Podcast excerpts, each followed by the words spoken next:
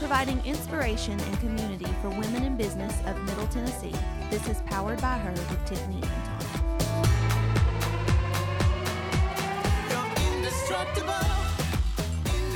Hello, and welcome to season four, episode one of Powered by Her. Woo woo! In season four, we're going back to our roots. So, season one was just an audio podcast, and we're getting away from the swanky video podcast. Although Cookeville Creative will never be far from my heart, and I fully appreciate all the support they have given. We're going back to the heart of stories that will touch women entrepreneurs or just women in the working world. You may hear from repeat guests where we touch on topics that are relevant, like how do you know if a male business contact is flirting, or in leadership positions and how they deal with certain issues. Either way, my hope is that this podcast will leave you feeling warm and fuzzy, seen and known, and overall inspired. For today, you just get me, Tiffany Anton, mom, friend, sister, daughter, passionate community member vice president of a regional entrepreneur center, an advocate of co working, and fierce protector of helping others.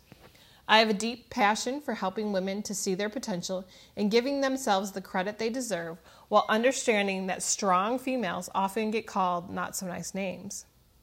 I'm an Enneagram 8. I like control, but I don't always have to be in control.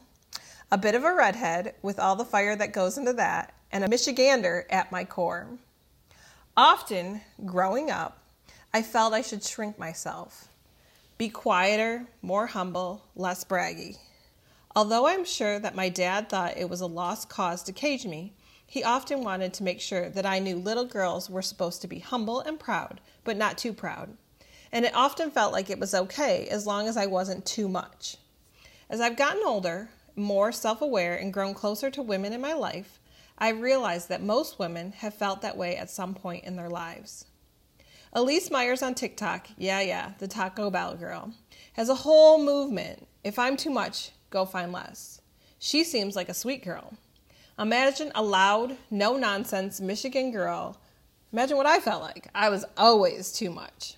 A few years ago, I discovered a book called Nice Girls Don't Get the Corner Office I liked this book a lot because it gave a lot of mistakes that women make that don't allow their careers to flourish and them to rise.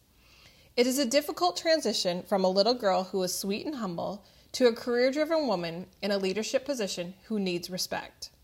I wanted to share a few mistakes that I have seen women make in the workplace that holds them back from the potential they have.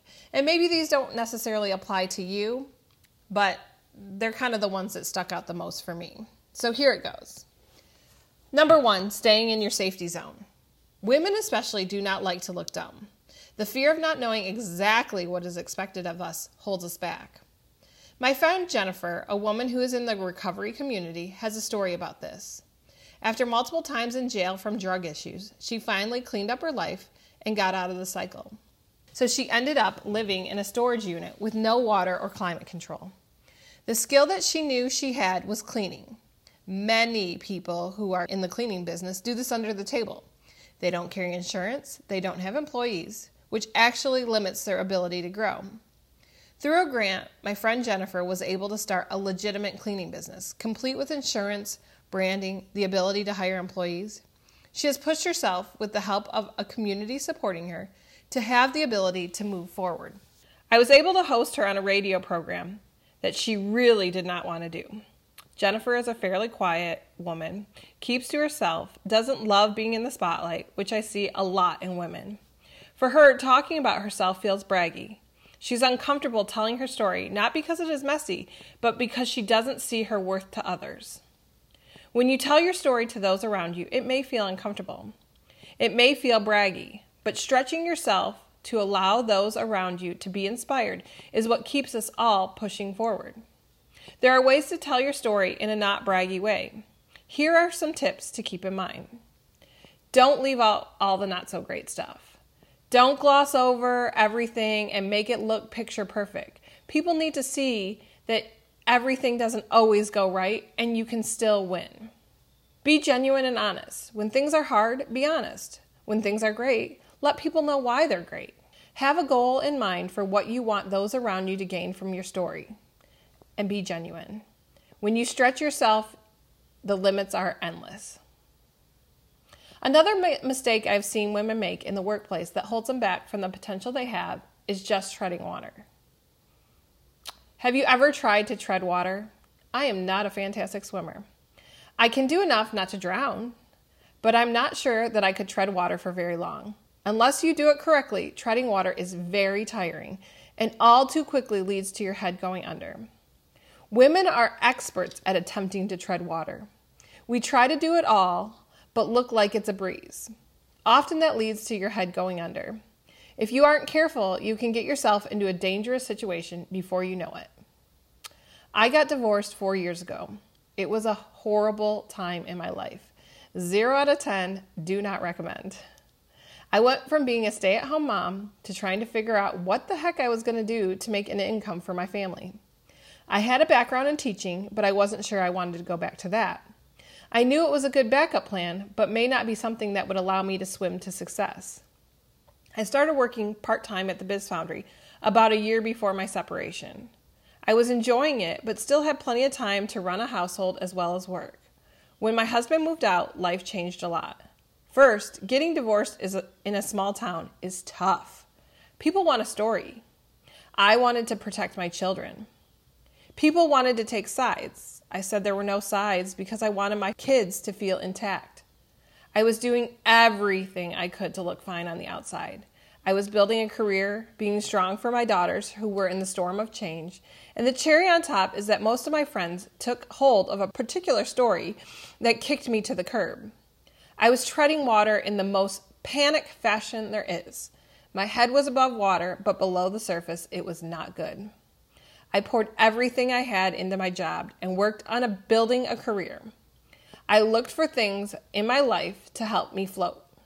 I realized at the end of the day, if I was gone, my daughters would be in way worse shape.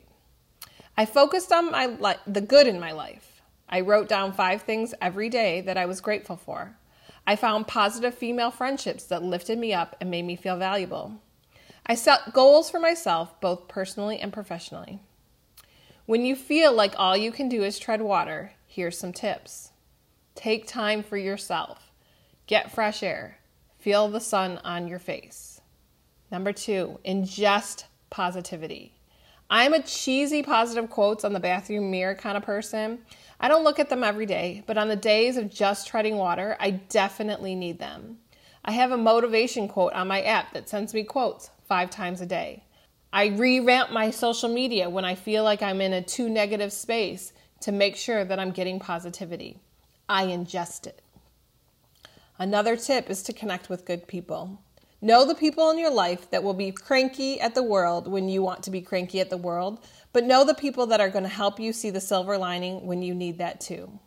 Another common mistake that I see women make in the workplace that can impact their growth, both personally and professionally, is not having an advocate or a mentor. If I'm being honest, I love to advocate for others. I'm an Enneagram 8. We're challengers who like to have control and push the boundaries, but a huge part of our joy comes from pushing others to help to see their greatness. I worked with a woman once who created a card game similar to Go Fish. She created it to teach her grandchildren the books of the Bible. It was a different business, but I liked that she had a mission for it. Her card game looked well made and she was off and running. She, like so many women I worked with, lacked the confidence in herself as a business owner. It was near Christmas time, and we had convinced her to be part of our locally made Christmas showcase. We put her card game on our website, and it took some time to convince her to do a radio interview with me. On the day it aired, she stormed into my office. I wasn't in at the time, but I got there a few minutes later. When I walked into the building, I was stopped and told that I was in hot water and this lady was irate. I walked into my office and sat down and listened. This woman told me how no one would ever believe that she created a card game. I can't even tell a joke, was what she said to me. She was embarrassed that people had listened to her interview on the radio and felt like she was doing business owner as a less than because it was just something that God had laid on her heart. I listened to her and told her how proud I was of her as a grandmother, showing her grandkids an amazing example to do something different at a later stage in life. I showed her how her card game could impact lots of other families and children. I attempted to get her to believe in herself and what she was doing. She agreed to let us continue to the, run the radio interview in the, in the coming month and even brought me a loaf of homemade bread the next week. We're in the South here, you know. Having someone who can see you in a light that you cannot see yourself is important. We're typically really great at pointing out our problem areas, but not always so great to see the successful ones. Find a mentor or an advocate who knows at least a little bit about your area of interest. A business coach may not know your specific business, but will often be helpful in areas that you have blind spots. Communicate in a way that resonates with you. If you communicate at 11 p.m. via phone calls and texts, I'm not your girl. If you want to have lunch or coffee, hit me up. Have a mentor who is a good mix of a hype girl and father's wisdom. Someone who always hypes you up but doesn't always let you see reality won't always help. But someone who always points out the dangers is not going to work either. So make sure you have a good mix. Being a woman is not always easy.